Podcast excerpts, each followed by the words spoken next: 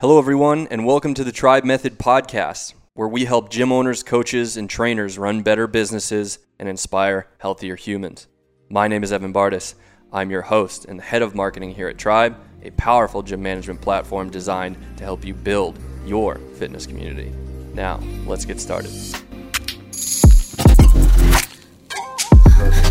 So why don't we just start? Let's uh, let's roll right in here and just kick things off. Um, JP, why don't you in- introduce yourself? Tell us, uh, you know, for those of, of those of the few people who might not know who you are, uh, what you have accomplished over the past few years, and, and kind of what your uh, what your place in the fitness industry is right now. Absolutely. So first off, you know, Evan, just thanks for having me on. Thanks for caring to listen to what I may or may not have to say that can be of any value to anybody. Uh, my name is JP. For those of you that don't know, I am the CEO and founder of Brick Nation.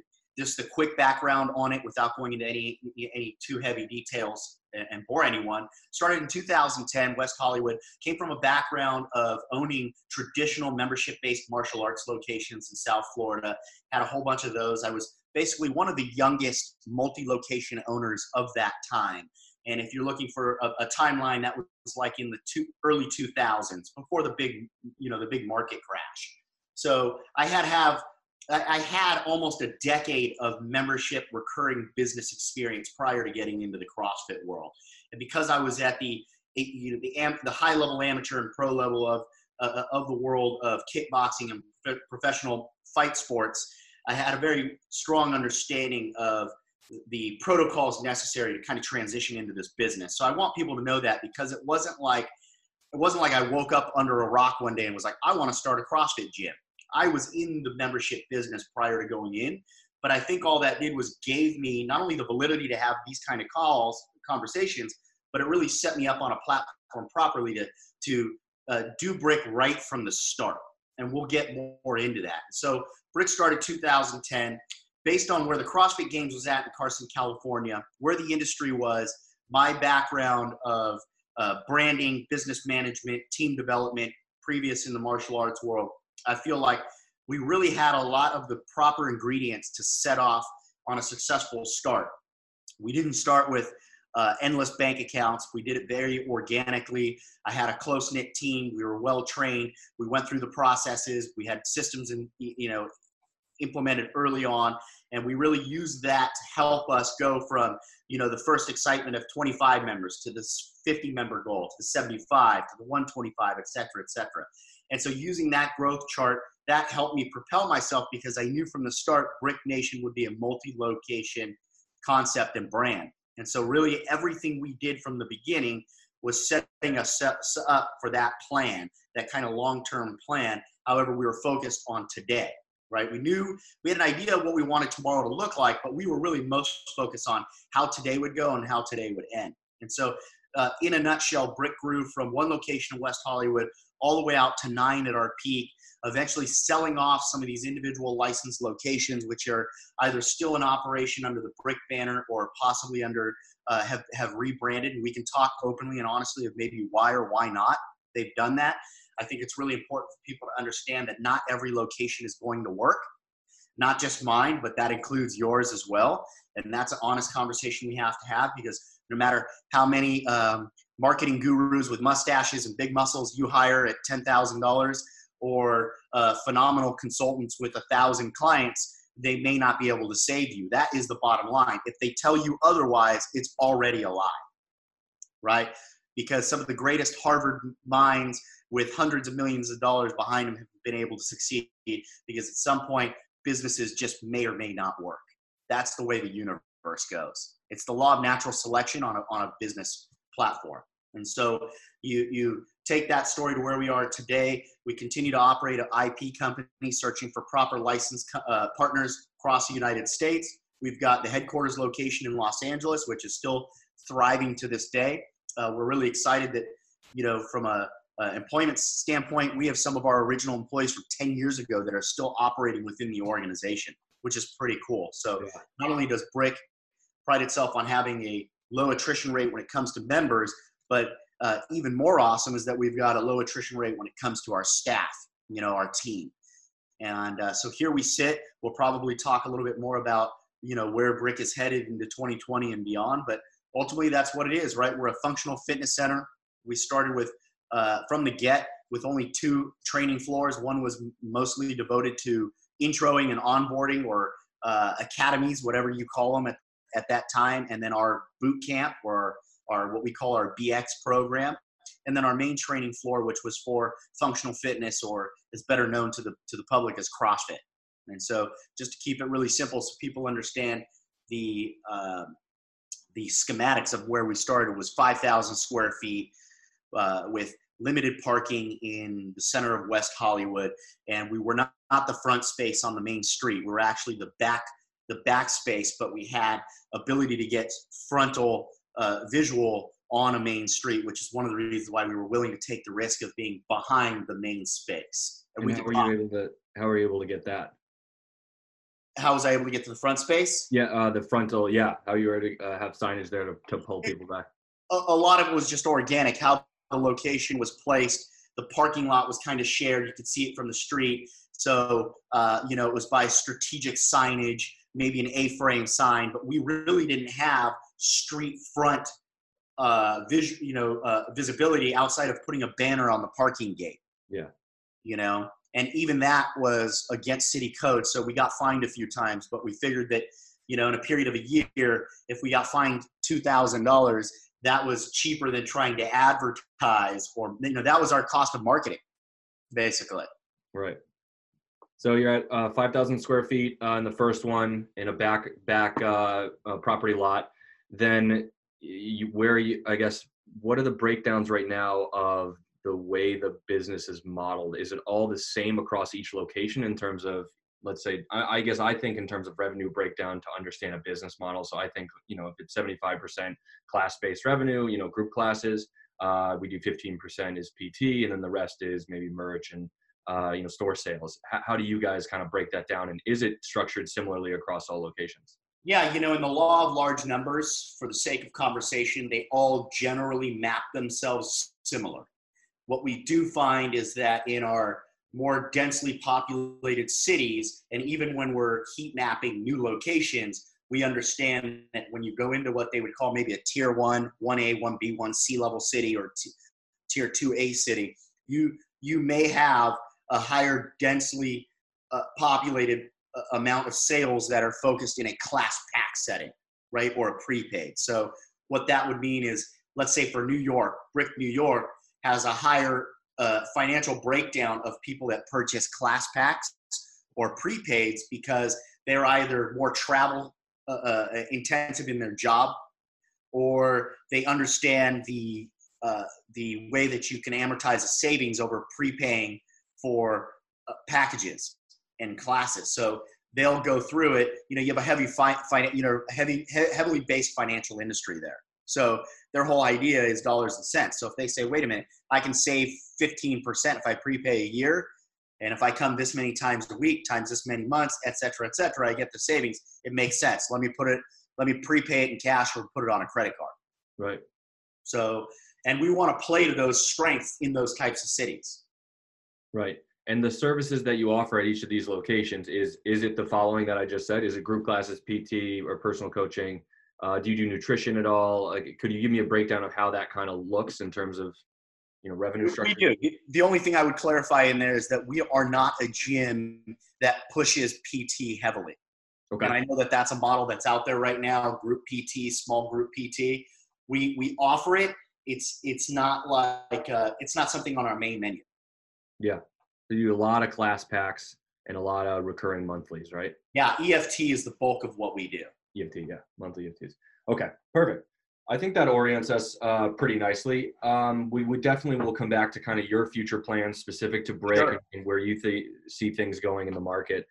Um, yeah, mentioned- Evan, if you don't mind me just chiming in real quick. Yeah. I, one of the reasons why I think it's important for for the listeners to understand that is so they know that, that Brick has not evolved itself to where it is today on some sort of ancillary revenue stream that we're not sharing so that when you look at brick and go oh jp can do x y and z uh, did he do that from membership revenue because there's a lot of people out there that are doing a lot of flash and dash with their with their fitness and their consulting, but what they're not telling you is that the bulk of their revenue is actually coming from means outside of their gym.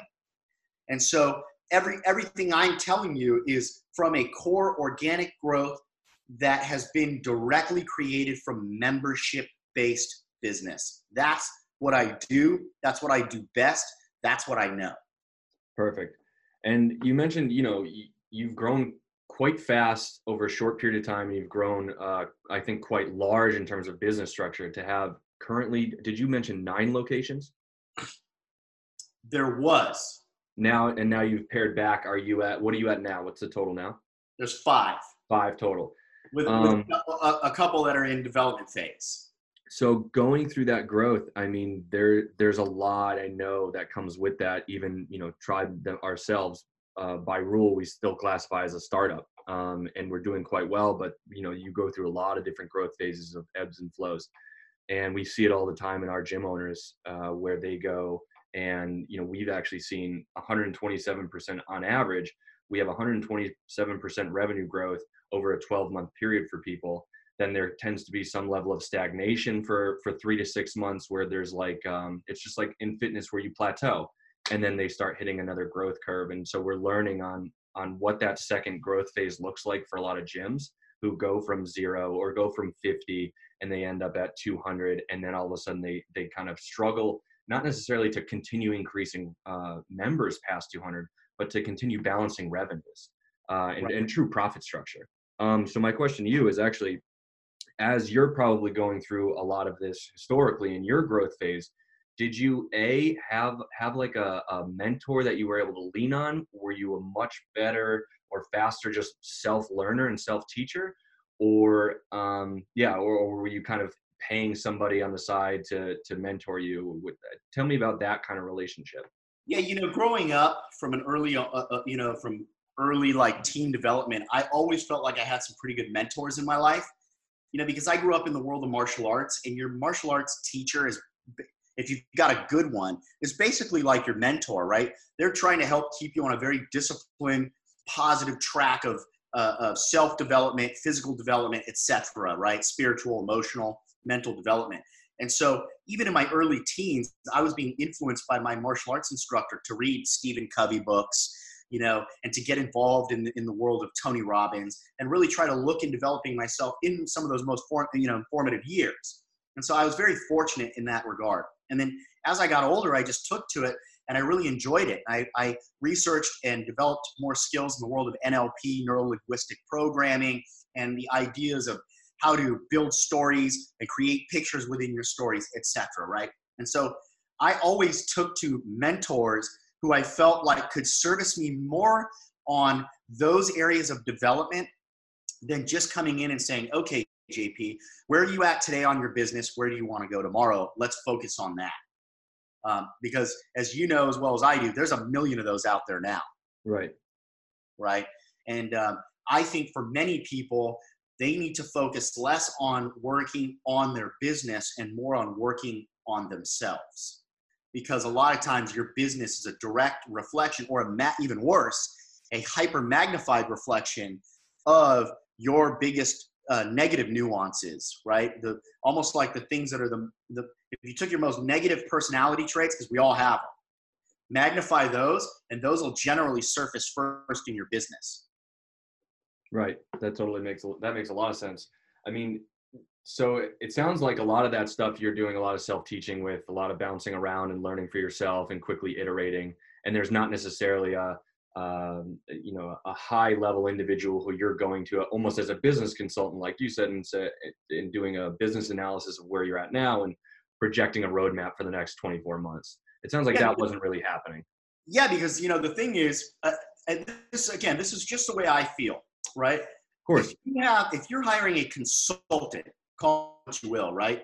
And and they're putting you on a track where there doesn't seem to be an end of their consulting. They're no longer a consultant; they're an employee, right? They're so your overhead. Yeah, just call them what they are.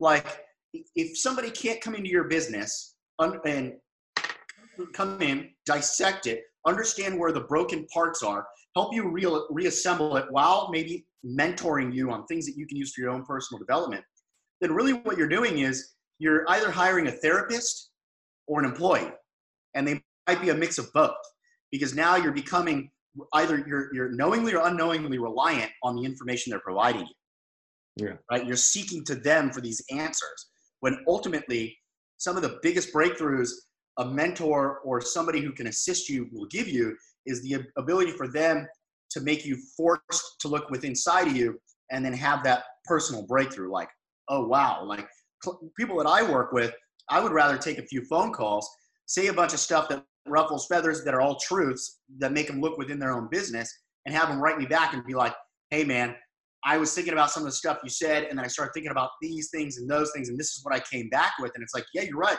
we didn't even talk about that on your call right right but the things that we did talk about either pushed enough buttons, lifted enough rocks, made you think enough internally where you said to yourself, oh, wow, I actually don't need JP. I need to go do this.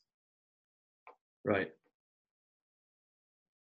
So, how do you feel about the difference between a business consultant then and someone saying, you know, go and be introspective and think internally about yourself? Because the, I guess the way I think about it is you're supposed to focus on yourself, right? That's what you're talking about. How does someone do that? How does someone focus on themselves instead of necessarily leaning on a, a business consultant? Because to me, you know, as a as a gym owner, if I put myself in a gym owner's shoes, paying ten thousand, five thousand, three thousand dollars on a one-time fee, which seems a lot like a band-aid to solve a problem.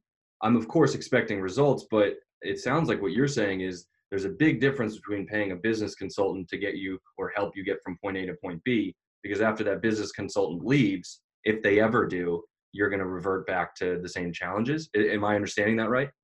Yeah, absolutely. And Evan, let's let's take a few steps back. And, and again, we're going to start. This may ruffle and you know ruffle some feathers. Feathers. This may excite a few people, and that's okay, right? Um, I'm fired up on caffeine. It's still early enough in the morning we can get ripping, right? And we're jam sessioning right now. So uh, we might have a few hits or a few strikeouts in this sesh. So catch this. Here's the issue, as one of them that I see. In the in the not just in our industry, but we'll speak because this is the industry we're speaking on. Cool. We have a low barrier to entry, as we've heard a million people say a million times. Well, with a low barrier entry, you allow people to get in that maybe aren't ready yet. Okay, so now what happens is, and, and I'm gonna I'm gonna I'm gonna do analogies and I'm gonna con- have my ADD work for us, and then I'm gonna continue to bring us back into focus. So I'm gonna build the story right now. We're in an industry where almost anybody can get in for um, for just about any amount of money with zero business acumen, no historical past on operating and running a business, leading teams, teaching and educating people, uh, seeing physical uh, physical uh, uh I guess seeing movements, uh, learning how to correct movements, understanding how to verbalize that correction, etc. Right? Think about all these different components I just threw out there. Now you have a matrix of information that our industry allows you to get into without having almost any of or at all. Right? You can be a doctor with a pocket full of money, and yes, you're great at learning, you're great at using your hands, you're great at, at bedside manner, but that doesn't always necessarily translate, okay, right? Because I can't go into a dentist chair right now with somebody in there and say, hey, I'm gonna I'm gonna go ahead and extract your teeth because I read about it overnight and I feel like I have good cueing, good social interaction. It just doesn't translate.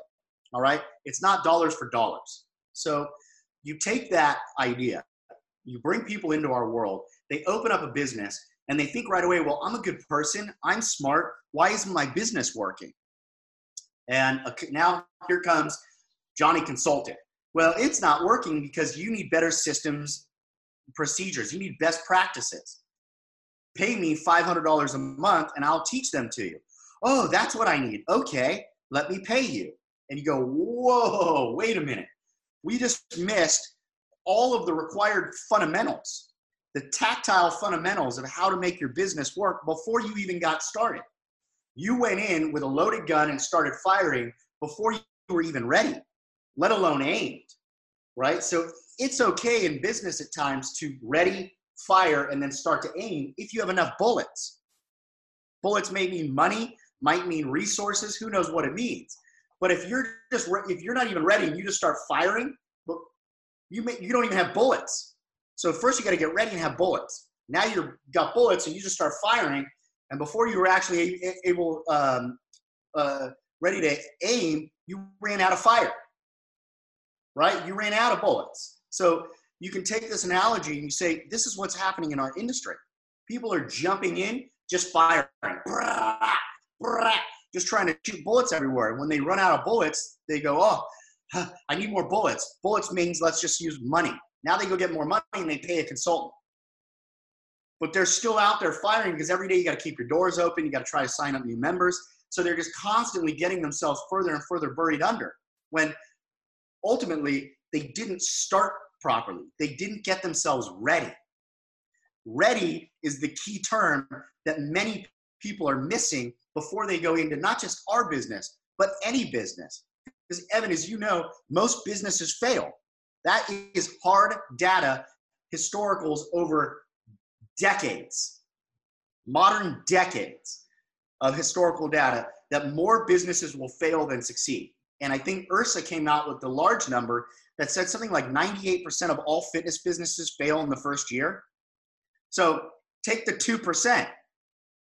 That's what's left that's actually doing it. So 98 out of 100 of you that are out there that are failing, uh, if you say that now out of them only a certain number can be saved, many of them, no matter how many consultants they hire, will be three, four years down the line and realize they're still not taking a living wage home. They're working a second job. They're working 90 hours a week. You know, they're in that startup phase basically for the rest of their life, struggling to get take home pay, thinking that it's because of a consultant or it's because of a seminar they went to that didn't work. You know, they're looking for areas to point blame when this is the blame. The blame was you. You weren't ready. You weren't ready for what may happen. You know, when you when you come out of a, a, a master's education in business, and then you go out and you go get a, a fancy corporate job, you understand the parameters to growth, right? right? There is growth, but you also know that like your security is only as good as the success of the company. If the company starts to, to tank, your paycheck is on the line. Well, people, uh, a lot of times owners go in so passionate and so driven that they fail to look at that. Or they started another gym that's doing well and they realize, like, oh man, I want to go do this for myself because I'm going to make more money. I'm going to be the owner. And you go, wait a minute, you know how hard it is for that gym to get to the math in its model to a place where it's paying you 50, 60, 80, 120 grand a year? You could go try to get a general manager job at an Equinox and they may not even be able to pay you. And that's a billion dollar company. So you think in a small, what's the average? I mean, Evan, you know, let's use Tribe's numbers. What's if you're willing to share them? Sure. What's the what's the average gym owner at Tribe generating in gross revenue a year? I mean, gross revenue for us, it definitely spans. I mean, it's tough because I think what's it's better average? as a it's yeah, it's better as a median. I think because you're going to get high performers, right? They're going to skew it. Uh, and so the median for us is, oh, geez, probably between probably between somewhere in 10 20,000 a month so you're looking at yeah let's say 200 250k 220k max 220k so if you don't mind and again we're jamming right so this may not yeah. have been on the core topic but we can do math i'm not very good at it but we'll do it if 220k and how many gyms? That's probably median yeah. Um uh we have right now we're just under a thousand. Okay. Call it a thousand. So that's a number to take from. Let's say a thousand gyms $20,000 a month on the high side of a medium is what these gyms are generating in revenue. Okay. If 20,000 a month is the number, and if you don't mind, and we can edit out any, any low points in this conversation, but maybe we're hitting on something here. No, it's okay. If, if your rent on that is in a model of 20%, let's just assume some of these are in smaller, lessly dense, less dense populated areas. So they're not they're not fitting the 30% of your revenue is your is your rent let's just say so maybe their rent is four or five grand maybe they're at 20% let's just say five grand then you go in there and you say they've got to be paying a thousand in insurance and whatnots if they're properly insured right and you start breaking down breaking breaking down mm-hmm. right the numbers at the end of the day five to six thousand this is on revenue then you got to take your tax sales taxes out Pay right? coaches, yep. right? Depending on the state you're in, if you're in New York, you're getting crushed. Other states, maybe not as bad, but out of 20,000, if you take 5,000 rent and then insurance, six, then you're up at 10,000. Maybe you're only left with 6,000, a clean 6,000 bucks, 7,000 bucks. Now you got to start paying people. Right. And paying for things and maintenance and equipment. And if you put a 100,000 in your gym, you got to pay yourself back eventually, right? People forget they spend 200 grand invest in their business. They start taking home five grand and think that they're like net profit positive and they're crushing. And it's like, hold on, you just took 200,000 in savings. How long is it going to take for you to make that back plus your salary? Right. Yeah, and I think the, the bigger thing too is is the expectation going in is, is sometimes that fitness facilities are going to have a 50% margin and you're or 40% margin and you're not even going to come close. I mean, you're not going to come close. And it's, not, you know, if you're at 30, you know, people, you know, a lot of us, let's, I'm going to, I'm going to classify myself as one of those guys that's out right. there giving business advice, right? Because here I am giving it. Um, you know, we all say you should shoot for 30%, but some super high performers are only at like 18 to 20 because they're running really fat. They've got a lot of expenses for growth or they're in a high, you know, high cost area. But if you can make that margin work, that's great. You've just got to be really careful. You've got to save your money properly and know that on a couple rainy days, you're dipping deep into your pockets. So, you know, I think it's super important for people to understand that it, unless their ego's so big that they're going to break this average number of a thousand gyms doing 20 grand a month, that that's what they're going into. It's not as sexy as everyone makes it sound, right? Like there are coffee stands that generate better revenue at better margins, uh, you know, in 220 square feet than what a fitness facility generates because of its OPEX, of what it takes to keep it functioning. You know, you need 2,000 square feet at a minimum to get enough people in to generate the revenue to be able to make a living. Right. Well, 2,000 square feet, maybe in, in a, a low densely populated town, is easy to find. But as population grows and economy thrives, it becomes more and more difficult. You know, I'm in Nashville and now, and 10 years ago, yeah, you could get prime re- real estate on a major street for dirt cheap. You're like, ah, oh, man, it's easy. You can get 6,000 square feet there for nothing. By the way, now our current rates match that of suburbs of LA. You know, you're at three to four bucks a foot. That's that's 36 to 48 a year. You know, so for the for people listening, just for math, if you had 5,000 square feet, that means at minimum, if you're in a decent area, non-warehouse, on 5,000 square feet, you're spending 15 to 20 grand without batting an eye on just rent just rent. And so I think that's an important conversation to have. And that was a little bit of a long-winded answer, but for people to realize that, you know, a business consultant can't fix that that fundamental problem you have in your business, which might be that you're in a bad location with a, a extremely expensive lease in an area that can't drive enough traffic to stimulate the internal economies of your business. Because what happened was you went in firing before you were ready and that's that's sometimes a hard truth for people to listen to. I would rather give more people who ask me, JP, what's advice you'd give me if I had a pocket full of money and wanted to get into your get into the health and wellness industry? I would tell them, you're not ready to get in it yet, right? You've got to go to school. School yeah, might be, how do you get ready?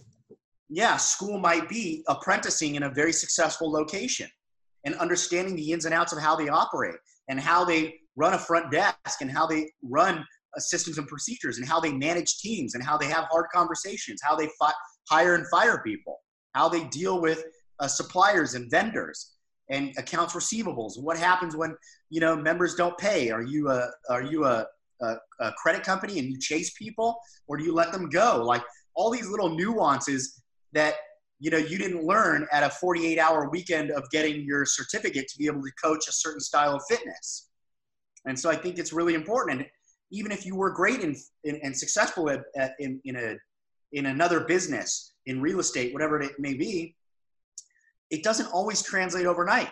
You know for real estate you got to go take a course.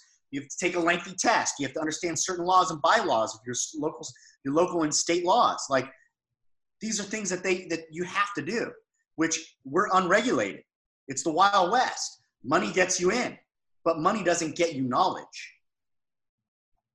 So, yeah, you talked a lot about not being ready. And so, what I'm hearing is to be ready, you know, basic basic fitness facility fundamentals and having that knowledge is key.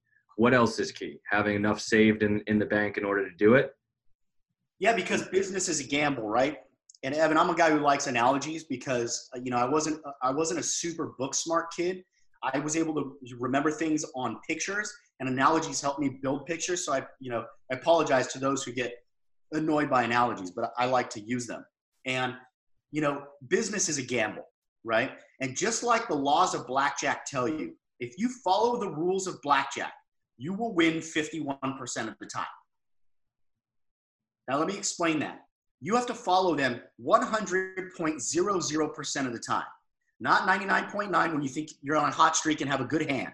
You have to follow the rules of the cards and the betting game. Now you keep your hand out, then you pull back a chip. You put it's all in percentages and hands, right? If you can follow it, you will win 51% of the time. But here's the magic trick. If you don't have enough money in your pocket to stay at the table for the other 49%, you'll go broke before you win. That's blackjack. Okay? So, our business is very much like blackjack. If you go in, now I'm not saying I know the rules, but there are rules that allow you to win more often than not in business. Okay? They allow you to win at least 51% of the time. Now, those victories might be small and they may not mean that you're going to have 10 years of a successful track. Okay? They're small victories. But if you don't have enough money in your pocket to stay at the table long enough, you will go broke before you hit your hot streak, which means some gyms open and they have success overnight. Overnight meaning two in, by month two, by month six, by month 10, they're on a roll. Brick LA open, and by month three, we were break even. By month 16, we had earned back all the money we invested and we were in the net gain. We were a, considered a, a success, okay? But we had followed all the rules from the beginning. Now, in that same uh, analogy and the same and within the same explanation, many people are opening with this grandeur idea that they're going to make it. So they've just enough money for six months. But what happens after six? What happens when you open and you didn't realize that it's $6,000 for HVAC and you didn't account for that? And now you need it. Well, that took away another month's worth of runway, churn rate, burn, whatever you want to call it in the world of finance. And you have to look at the hard truth. Do you have enough money to survive for X number of months? And after that number of months, what are you going to do? Are you willing to pull the plug? Do you have to go borrow? Do you have to go beg? Do you have to go steal? What do you have to do? And in our industry, there's so many people that are coming in with just their toes in the water, but a lot of money, and they're keeping second and third jobs. So that comfort, or what is actually a level of discomfort, is allowing them to sustain this basically failing hand. They are, they're getting just enough money to continue to lose hands. Then before they start their winning streak, right, they get up and leave the table and go to sit at another table. And what do I mean by that? Well, they change their brand name, or they think it's the CrossFit brand that's the fault, or it's their head coach, or they need to t- do more barbell or less barbell, or they need to add another training floor. They get to 100 members and they're almost at break even, and they think they're they're too packed. They need to expand. Right? These are all means they haven't won yet. They haven't won yet. They're just riding out better hands. But that low streak is potentially around the corner at any moment. So, so bottom line it for me. What should people do before getting into and opening a gym? What should they do? So, uh, this is what I say. If you came to me and said, "JP, I've got a hundred thousand bucks and I want to open a gym. What's the best piece of advice you can give me?" And I would say, take fifty thousand bucks and go give it back to whoever you borrowed it from. Take the other fifty thousand, go to Vegas and bet it on black and roulette because you have a you have 50-50 chance of winning winning money. That's going to give you better odds than what you're doing going in and opening a gym with a hundred thousand bucks. Now, here's the beauty. If you say, hey, JP, fuck you, man, I'm going to go do it anyways. And I say, you're right. That's the first personality trait needed to make it not just in this business, but any business. Because I'm one of a million no's you're going to get on the road to success. So if you let some asshole like me deter you from getting into this business, you had no shot at it. That's first. If you take the advice and you run, then you made a good decision. So you're not wrong either way because it's that difficult. Now, if you came to me and said, JP, I have a, a, a degree in business management, I spent four years at uh, pick any of the successful boutique, boot camp, or Globo gyms out there, understanding how to build teams, how to develop trainers, how to understand the, the mindset of members, how to troubleshoot problems, how to deliver customer service with excellence. I really dove deep into a lot of these things beyond just the product on the floor, right? Because that's that's intangible. Like whether you're teaching barbell or box jumps or F45 or boot camp, it doesn't matter. It's just the end result is fitness. How you get there, it's you know a burrito with rice or beans is still a burrito. So um, let's just call it what it is.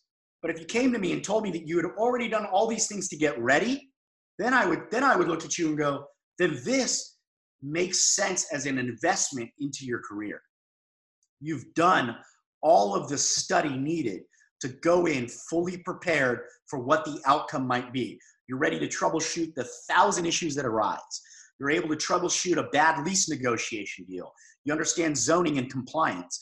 You've gone through all of this stuff to get yourself ready, right? And now maybe you're not totally certain how to aim because you're going to figure it out as you go on like what best kind of practices in the product is, which is still okay. But at least you're ready. You're grounded. And now you can start firing, and before you run out of bullets, you'll be focused and you're ready to aim. And to me, I know that's a little bit broad and vague, but to give you a better answer to say that there's a, a one correct one, I would be lying. Yeah. Well, I think, you know, I guess simplistically, it's it's having the knowledge and basic fundamentals of a business and b the industry you're going into. And I think having a hands-on approach to having either experience in a coaching staff or admin level role at a previous facility, of course, that's that's going to help long term. I do think there is some level where you have to say, you know, um, I'm not going to know 95% of the business st- side of things until I get in there and and really just experience the battle for myself right? But i think there is like a, a challenge with waiting too long becomes this anti anti uh, anti-action campaign against yourself where sure. you, you are prepared enough to say okay i know how to wield a weapon. You know i've i've properly gone to the gun range or at least i've i've certainly studied it for long enough that that's two different predict the unpredictable. That's two different statements you're making because again that's one of the issues of this industry is you're saying that it's okay to go in there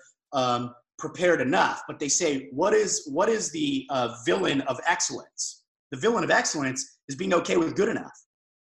Good enough doesn't get you to equinox. Good enough doesn't get you to become a soul cycle of success. Good enough doesn't get you to be uh, uh, you, you, know a ray dalio uh, uh, pick anyone who you look up to.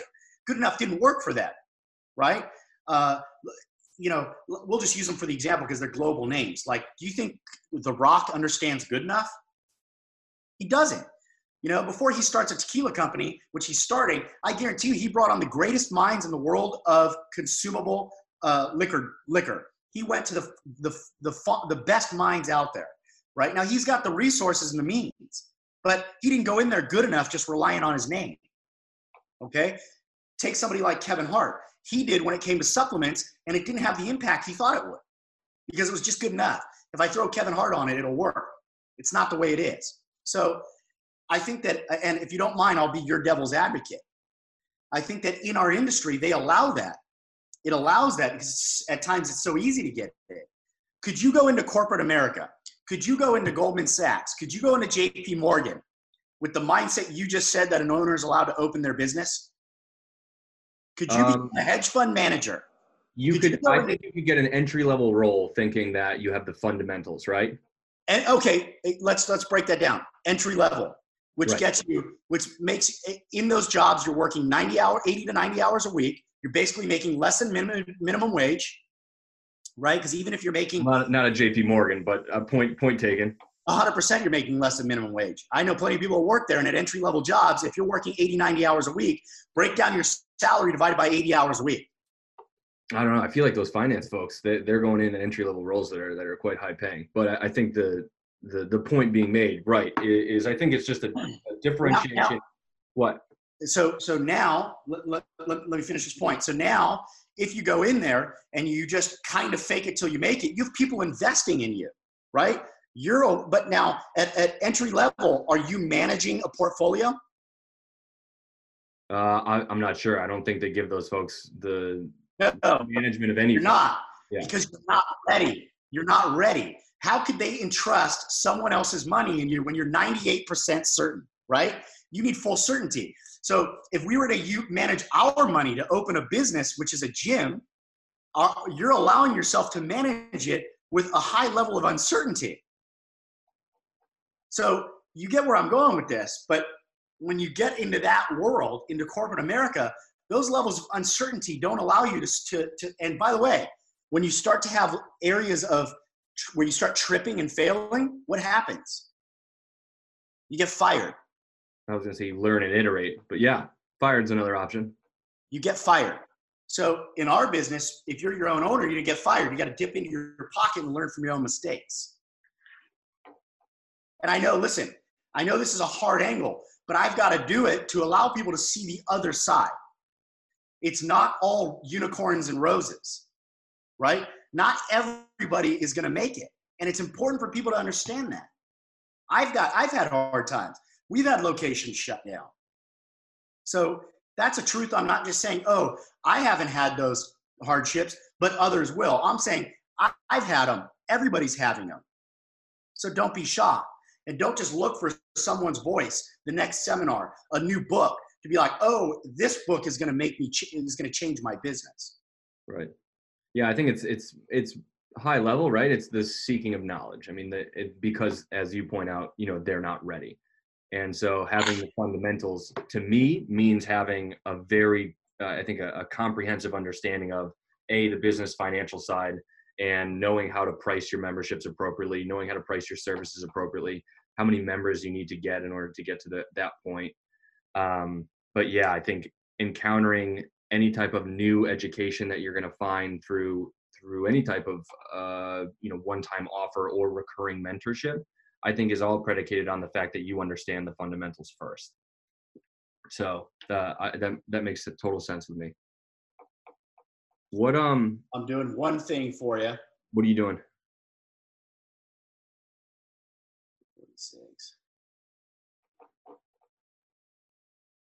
so you I just researched while we were talking there, but you know, if you take a hundred and twenty thousand dollars salary at entry level at a JP Morgan, yeah, and it's eighty hours a week, you're basically making about twenty eight bucks an hour. You know, uh, at eighty hours a week, and that's at a, that's at a six figure salary. Right. So you know, I just want to correct myself for the sake of the record. That's not minimum wage, but you know, in the professional world, at twenty eight bucks an hour, working eighty hours a week, you know, that's that's a lot of work. Yeah, for sure. Yeah, I think expanding those margins becomes like the the net goal of everybody past six eight months. Um, okay, good. So I think it, let's let's transition off of uh, uh, this conversation into a different one. So define. Um, you know, you've obviously had a really good model, I think, for replicating across multiple locations. So high level, I think there's a really good understanding of what you guys do really well at Brick relative to other competitors. So the question I had was, you know, defining a great gym in your eyes, but I think I'd rather rewrap that in a way that you, I think, I, I think makes more sense. So in Brick's world, I think what Brick defines as a great gym is a Brick gym. So can you talk to me about Brick's differentiation between you guys and other competitors in the market, whether it's chains or whether it's uh, you know privately owned facilities? And if you kind of think about it in that way, and then just kind of talk to me about what you guys at Brick believe and think you really do well, and what what embodies the Brick mentality or the Brick Nation, as you called it. Sure, I, I think first thing is you have to you have to always believe that you're really good, but you're not the best, right? Because if you believe you're the best, uh, ultimately you'll become what they call complacent or satisfied, right? So we always say we can be happy, but we're not satisfied. So we're happy with the level of greatness we're at, but we're not the best. So we're always going to be trying to evolve, educate ourselves on a level of service and excellence on how we can do what we do better. How can we train our staff better? How can we inter- interact with uh, our members better? How can we communicate better via email and in person? How can we hone our coaching skills? Whether you've been with me for one month or for 10 years, right? We just finished our year end conversation with our leadership team and it was the same thing. We need to get, we need to uh, get with our, our most senior coaches and have a refresh, refresher course. Let's make it new and exciting again. What are new tactile components in our coaching concepts that we can use for our most senior coaches to get it new and fresh again because you've been walking out onto that same stage for 10 years. So how do we how do we make the end result, which is a pleased audience that laughs a lot and really wants to come back again tomorrow, but they they need to see a new act because they've seen the same one for 10 years. So how do you constantly make the act fresh, but make still keep it genuine, right? And so that's a mindset that I think that Brick does very well and keeps us as one of the leaders in the industry. and I think there are many, many, I use the term many. What does that actually quantify as? But I think there are others who also do it well. They are focusing on the things that are helping their business grow and doing it very well. Now, again, there's not one right answer. Oh, you should be focusing on coaching development. Well, some gyms have a very good coaching staff, so they need to focus on marketing and sales. Some gyms crush at marketing and sales, but their coaching sucks. And so, one thing, if you ask what Brick does well, is we know what we know and we know what we don't know. And that changes seasonally or quarterly or yearly. It means that we know as we evolve where we start to lose our grasp and aren't doing it as well as we used to, and then bring it back in and constantly, you know, you're constantly trying to grab at things and pull them back in. If this is your core source of greatness, pieces will fall off as you focus on other areas.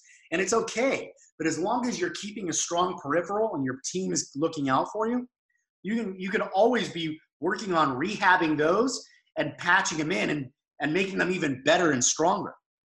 And I think you know, even if that was a little bit vague, I really think that that's what we do well, you know, is understanding that um, we're, we're, we're striving for excellence, right? What is, what does that mean? You know, it means that we're going to get a better than 98% rating from our members when they come in and out of the door of having a great experience that is our excellence, right? As a review or as an NPS score, or how, how are you measuring that review? Or how are, how are you measuring the 98% number? So uh, again, you know, that's a great question because everybody can try to sell a, me- a, a metric, but you know, we think that we have to look at it on staff. Uh, how, is your staff happy? Are your members happy? And is your bank account happy? Right? And if you've got this kind of harmonious flow in there, then I would say you're on the road to excellence, right? Because there are companies that are thriving financially, but their maybe their product is shit and it's only a matter of time before there's a collapse. We've seen that happen. Maybe there are companies that have thriving product and thriving financials, but there's a company culture that's about to implode on itself. Like we've seen at Uber, you saw it at Zappos early on. Like we hear about it in in these different models of businesses. And so I think that if you can constantly be striving for this harmonious flow of your team being happy and positive and upbeat and striving for greatness, your membership base seeing that and it's trickling into the culture and they want to be a part of it. You know, how do you quantify that? I don't know. They stay they come early, they stay they stay late if they can. They sometimes help clean stuff up because they feel a pageantry and a connection to the location beyond just fitness. There's other markers that are maybe not um, not uh, attainable and touchable, but you can kind of you can smell them and taste them. And then there's the financial harmony, right? Your your bank account is growing, which means if your bank account is growing, memberships are start, uh, signing up, and if it's growing, uh, you know, uh, with a nice trajectory, and you have a good EFT growth, then at least you know your retention is good, because that's important, right? If you're just signing up 100 every month and losing 99, you you're not in a harmonious situation. You have what we call an open back door, right? There's a leak. People are walking in, experiencing it, and walking out.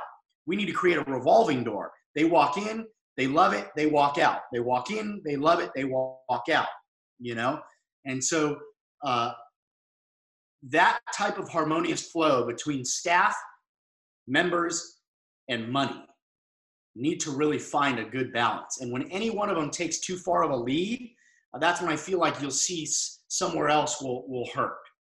Yeah, and I think there's also something to be said for you know numbers tell a story. Most metrics uh, have have a story that might require other metrics to get the full picture, right? But some metrics, and I think that's the goal of something like an NPS score, a Net Promoter Score, for those who don't know, which which can just be a zero to ten review on you know how how likely are you to recommend your experience or, or this company to your friends um, I agree with you that I don't think there is a pie in the sky ultimate number that that quantifies anything that's going to be relevant enough to make huge positive sweeping changes. Um, and it's never enough, right, to have one data point that you you key off of, and if that's off, then everything must be off. Um, but I do wonder that the story you're looking for, I think, is that harmony, as you mentioned, between member staff and and you know your bank account. But because metrics, a lot of metrics tell a story, do you have a metric that maps to that story you're looking for? Maybe it's member engagement, maybe it's something else. How, what are those listening indicators that you kind of look for to help determine, all right, I have a good, this feels like anecdotally, I'm seeing a lot of folks, oh, this is the same group. Is this the exact same class from yesterday? what was that 18 of the 22 people in that class were all from yesterday i mean if you're feeling that and you're feeling like your coaches are stoked and they're very happy and obviously your efts are increasing you know you probably have a really good sense for what the business is doing but are there numbers you're actually listening to tactically and saying this number is off based on what i'm seeing absolutely and that's a that's a good point you bring up and so i i believe that businesses in different states of where they're at in their life cycle have those different metrics that tell the story that they need to listen to. Currently at Brick, we like to look at, as all gyms should, I believe that retention rate is one that's important. Because if you're losing more than you're gaining, you've already got a problem. Your ship is sinking. So let's say you get past that. Now you look at the next next metric and you say, okay, well, we're gaining more than we're losing, but what's that look like in a period of a year? Because if we're signing up 10 and we're losing eight, right, which is 96 in a year, and that, that you've lost, and you have 100 members, you're losing like 90 something, 98% of your total membership base in a period of a year. So there's different ways to look at your retention percentages which might be helpful for some to look at. What Brick particularly looks at, which is a very unique number, and I think I think a lot of people need to um, take a step back and, and have some focus on this number is if you have 100 EFTs, let's just use EFTs for the sake of, of tracking. If you have 100 EFTs, out of those, how many are participating in a class in any given week or month? because now you'll know how many unique visits you have, kind of like a metrics for a website. Sure, unique visitors. Right? Yeah, like what's your visitor? What's your visitor? Uh, what's your visitor metric? I don't have a fancy term to sound smart on this. Oh no, it's okay. I'll do it for you. In the in the in the software world or in startup world, a lot of people just refer to it as monthly active users, and that's for companies that just have an app, right? But sure. it almost serves the same thing yeah, I was trying to come up with something a little cuter for the for the fitness industry. yes, you know, just it's, it's like what it is. It's just a unique visitor in a month, right? And how many of those are you getting? And one cool thing that we saw because here's what we noticed: we weren't we weren't signing up as many because we are really at a uh, uh, we're you know right now Brick LA is in a phase where we go from like almost being capped based on sheer size and member size, operational capacity. Yeah. Capacity to we dip and then we grow and we dip and we grow and we hone things in and what we find with some price increases and some polishing we actually can um, retain, maintain a certain level of revenue even when a certain level of active user drops or our eft drops which is fine so one of the things that we recognized when reviewing numbers was although our total eft might be down a bit our actual active user in a month was through the roof. We were having, and let's just use for the sake of numbers, 100. 98 of every 100 EFTs we had were showing up to class every month. Yeah. Then when we scaled that back to every two weeks, we still stayed in the high 90 percentile. Yeah. So if, if, if you think about it, if you had 98 of 100 of your members showing up every 14 days, that means you're doing something right. If you can keep 90 of 100 of your EFTs showing up every seven days, you have a huge active participation. They're more likely to stay than they are to quit. Because you know, in one of my in one of my presentations, which you might have heard at Iron and Mortar, is that um, you know, in the reactivation or renewal concept is that your members are all one bad experience away from quitting. Even your best member that's been with you the longest amount of time, right? They're one experience away from quitting. And, you know, with that note, if they're showing up, yes, they're more likely to have that that experience, but it also means they're more likely that they're having a really good experience in some capacity. And so to me, understanding the metric of your EFTs that are participating in a period of 30 days, 14 days, seven days, I think you're tracking a very strong, maybe metric that many aren't looking at, which is active participation. Yeah. Yeah, I think that's a very good leading indicator for sure. Um, do you have any metrics in place for uh, evaluating coaches? I get, or I guess, yeah, yeah, that's that's what I want to know. Do you have anything in place right now that uh, other than I don't know quarterly or annual reviews, however you guys do it, in terms of determining coaching happiness? Because you mentioned it's very important. Yes, the member retention side, but almost more important and more noteworthy is coaching retention. Uh, do you have a way of kind of measuring that, either in a in a gym management software or offline somewhere in a spreadsheet? Now, let me just uh, understand a little bit better, Evan. Are you saying coaching retention on the the coach themselves and their happiness in the organization, or the member's response to the coach? A good question. So good follow up. Um, I guess the way I was interpreting it is member happiness as determined by you know active participation month over month, staff happiness as determined by either coaching reviews, coach to business, coach to you, uh, and their level of excitement in the job. You mentioned having an annual annual conference, sure. getting excited, getting people excited.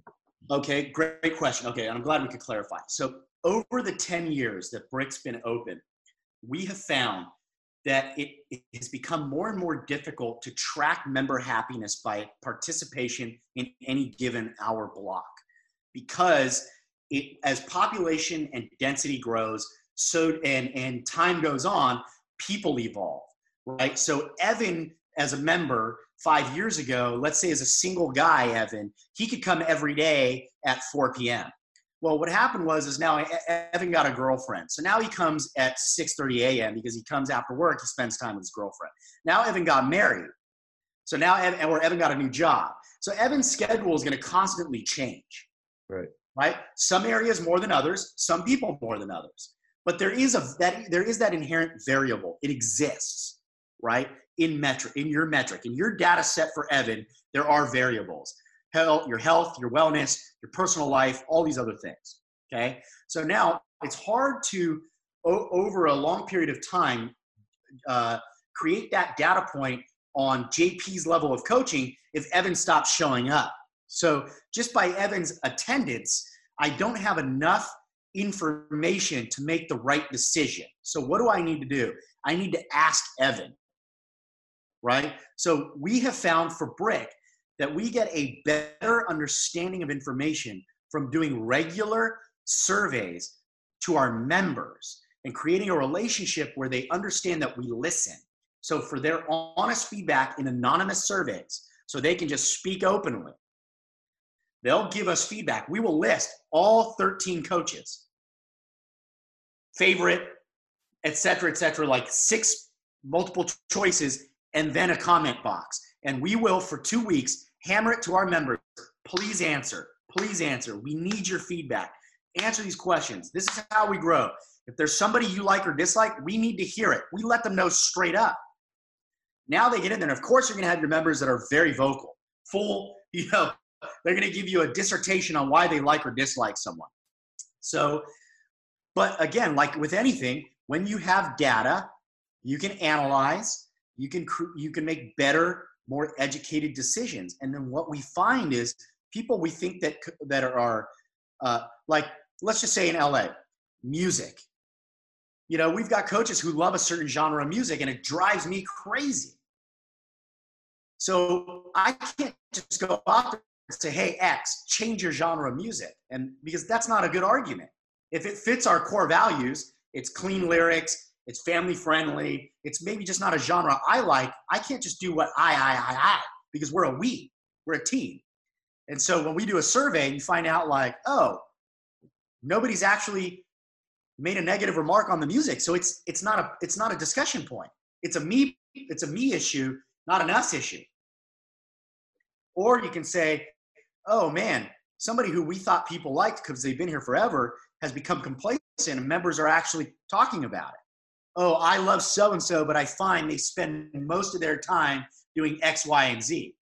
So, you know, they want to protect them because they love them. They've been there five, six, eight, ten years, but you're starting to find little bits and pieces. And if you can do that across 60, 80, 120, 400 members, and you can do it in a period of a year where you've done it four times, you can now aggregate enough information to make real decisions. Now, if you've got a glaring terrible coach, a lot of times that will surface itself, right? The three-headed mon- the ugly, you know, three-headed monster who is sweet on the floor but an asshole to the team and not complacent with leadership, like they'll eventually surface. Right. But as you're talking about, Evan, our metric we find comes better from doing actual uh, customer surveys, really engaging. And then if I can make this even longer winded, is is going into what we call TTI meetings, taking temperature and interest, which can be in the lobby, at the front desk, in the parking lot, phone call, by email, but it's really getting in interactive with a particular member. Hey, Evan, you know, you've been coming one week, one month, 10 years. You know, you always come at 6:30 a.m. How's the quality? You feel like it's maintaining? Like, and what Evan will normally tell us is like, man, I wouldn't trade it for the world. I love my group, my 6:30 a.m.ers. We made our own T-shirts. You know how it goes. They right. create their core community, but we find that um, whoever's doing the night clothes is not prepping enough towels for us. When we come in the morning, we're running out of hand towels. That's a good note. It's maybe something that Evan wouldn't verbalize all the time because he's he's diehard, but we need to know about it. So these are things, right? Things that Evan has taken on as just complacent expectations. We need to know about because the next person, it might be okay with Evan, but it's not okay with Yvonne, right? Or Jason or Rick. So we need to get to the core of these, and we find that through TTIs and surveys, we can get more interactive with the customer in that regard than just looking at a data set on a software that says, oh, Evan came for four months at 6 a.m. and now he doesn't come anymore. So 6 a.m. must have an issue. No, let's get to the, let's actually ask Evan. Yeah. Very good point. And I, I, wish we actually had more time. I, I have probably one or two more questions before I'd love to get your feedback on on you know the vision of the future and where you'd like to take Brick and and you know some of the challenges maybe you're experiencing right now that you're trying to solve. So I guess just as a pivot, um, do you guys do presently? And I didn't hear it before, so excuse me if I missed it. Anything uh, with online fitness right now? Any type of remote coaching or anything like that? Do we do it? Yeah. No do you have any interest in doing it or do you have thoughts on, on that market? Because there's there's a lot of interesting things happening there that i'm certainly uh, you know trying to keep my ear to the the grinds or my my ear to the market on and talk to our business owners who are looking at deploying um, you know online fitness as a as a way of just another offering in some ways. Yeah so you know you talk about let's just revert back to one of our original conversations. So i'll use my own my own shtick as an example. It's not something i know a lot about right uh, as far as the digital distribution world when it comes to uh, fitness instruction now when you say what do you mean jp you've been coaching fitness and whatever it's I, ha- I haven't been passionate enough about it to do enough research. I know who some of the key players are, but I don't know who the real, uh, uh you know, I don't know what that industry looks like from a, a, a case of attrition and signups and cost, etc. I yeah. have a baseline level of knowledge. I also don't have the resources to do it tomorrow. You know, I don't, I don't, now, could I acquire them in a period of a week? Sure. But it hasn't been something I'm, I'm interested enough in to create a foundation. When a lot of people, based on what you say, they go, Oh, I'm a fitness instructor. I look good on camera. I'll wear a small t shirt or I'll show my six pack and I'll go get followers and sell my programming for 19 bucks a month. And it's like, to me, that's not enough to start to get involved and start a new business because to do it right, it's going to cost money. It's going to take time, effort, and energy away from maybe something you were already doing well. And so to us, like let's say at Brick, could Brick go digital? Sure. Did we maybe miss the boat on doing it four or five years ago? Possibly, but we were excelling and doing really well what we were doing. And we saw and have seen and continue to see a lot of success in doing it. So we're kind of focusing on what our niche is that we do nationally and globally very well. So now, now you say, well, JP, what about you? And I go, hey, Evan, I'm going to take that same statement and I, will even plug it because I'm wearing it, you know. And you see at BizWad, and this is a new project that we're working on and I'm developing, which is I've seen a lot of success in fitness. As a matter of fact, most of my adult success has been somewhere linked into fitness and membership based business. So I can speak, I believe, from a level of expertise.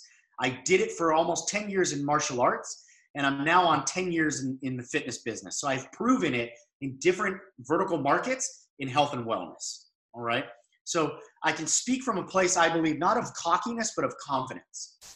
I've made a lot of mistakes and I've done a lot of things right. So, where I want to take my evolution next is how can I help the most amount of people for the least amount of money? The digital market is the way to do it because you can have the largest amount of reach for the littlest amount of time, effort, energy, and money, which means that that can translate to the least amount of money the consumer needs to spend to do it.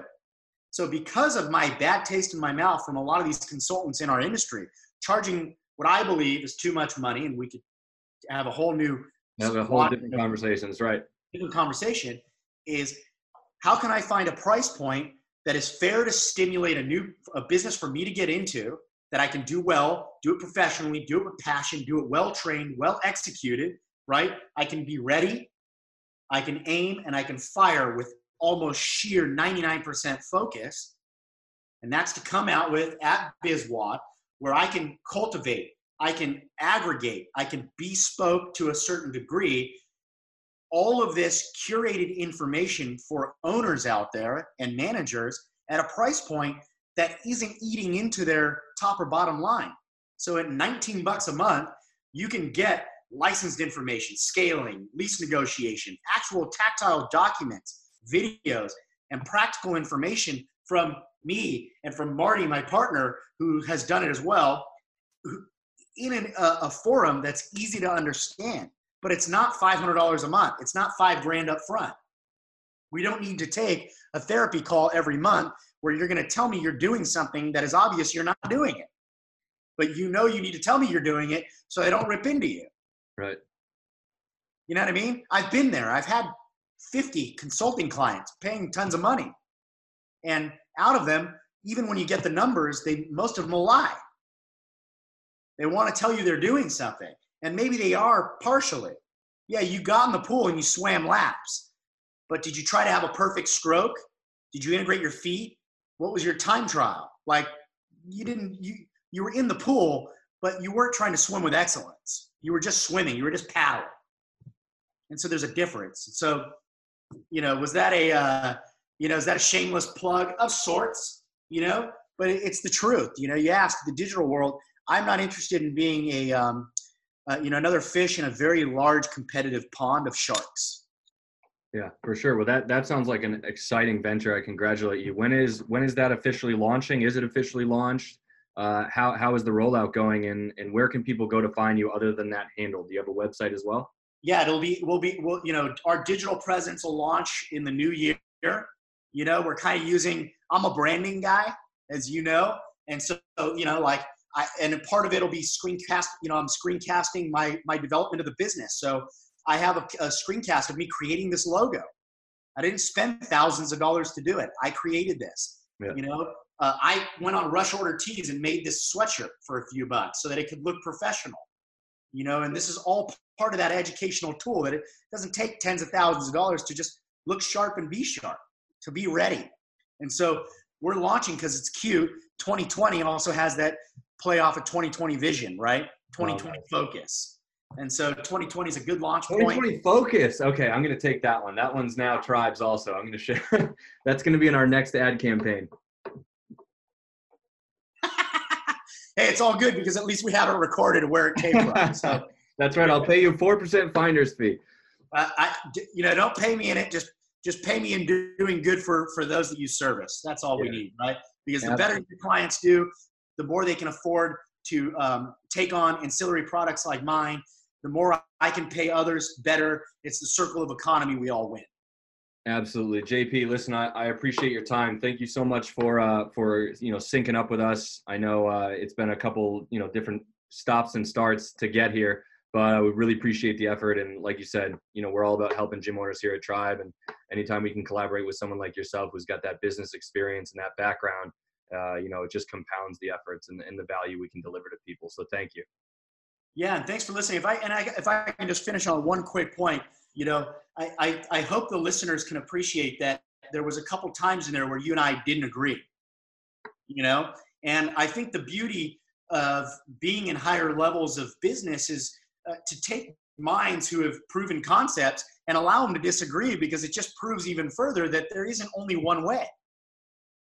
And in the world of consulting, in the world of informative feedback, I think it's really important for owners, whether they're struggling or succeeding, to know that it's not JP's word or Evan's word that's the right way, right? There are general there are general rules, but there's always going to be exceptions. But the idea is to keep yourself consistent in a track. Choose your best sets of rules and practices and stick to them. Whether they're the Evan way, the JP way, the the, the I don't want to name any names, but the X way, the this way, it's just about staying focused. And if you start with so and so, or you start with this guy or that girl, uh, uh, stay on track and give it 100%. 100%. Whatever you're trying to do, do it with absolute sheer excellence. Strive for it every day. Get up and ask yourself is this the best I can do with it? Am I taking Evan's message and trying to work it at its absolute finest, most nuancical level, if I can make up a word, down to the sheer T point? Or am I doing the JP interpretation of the Evan way? Because if I'm doing it that way, I can then not blame Evan for it not working. Right? And it's like start start uh, honing and finiting your level of excellence down to such a pinpoint level of 2020 focus for your 2020 vision that you're not going to be distracted by excuses or pointing fingers of blame of why your business isn't working because ultimately you opened it with your money and it's your problem. Amen. Appreciate that. Thanks again. And uh, we will definitely be uh, in touch. You got it, Evan. We'll be talking, buddy. Hey, have a happy and a healthy new year to everyone out there. Uh, wishing all the best. Yeah. So we hope you found this episode valuable, guys. If you did, we would love it if you could review us wherever you're listening to it give us five stars, let us know what you liked. Of course, subscribe and share it with your friends. And don't forget to reach out to us if you'd like to be featured yourself or if you want to nominate a guest to be on the show next. You can do this by emailing us over at community at triib.com, and that's Triib, T R I I B.com. Thanks, and we'll see you later.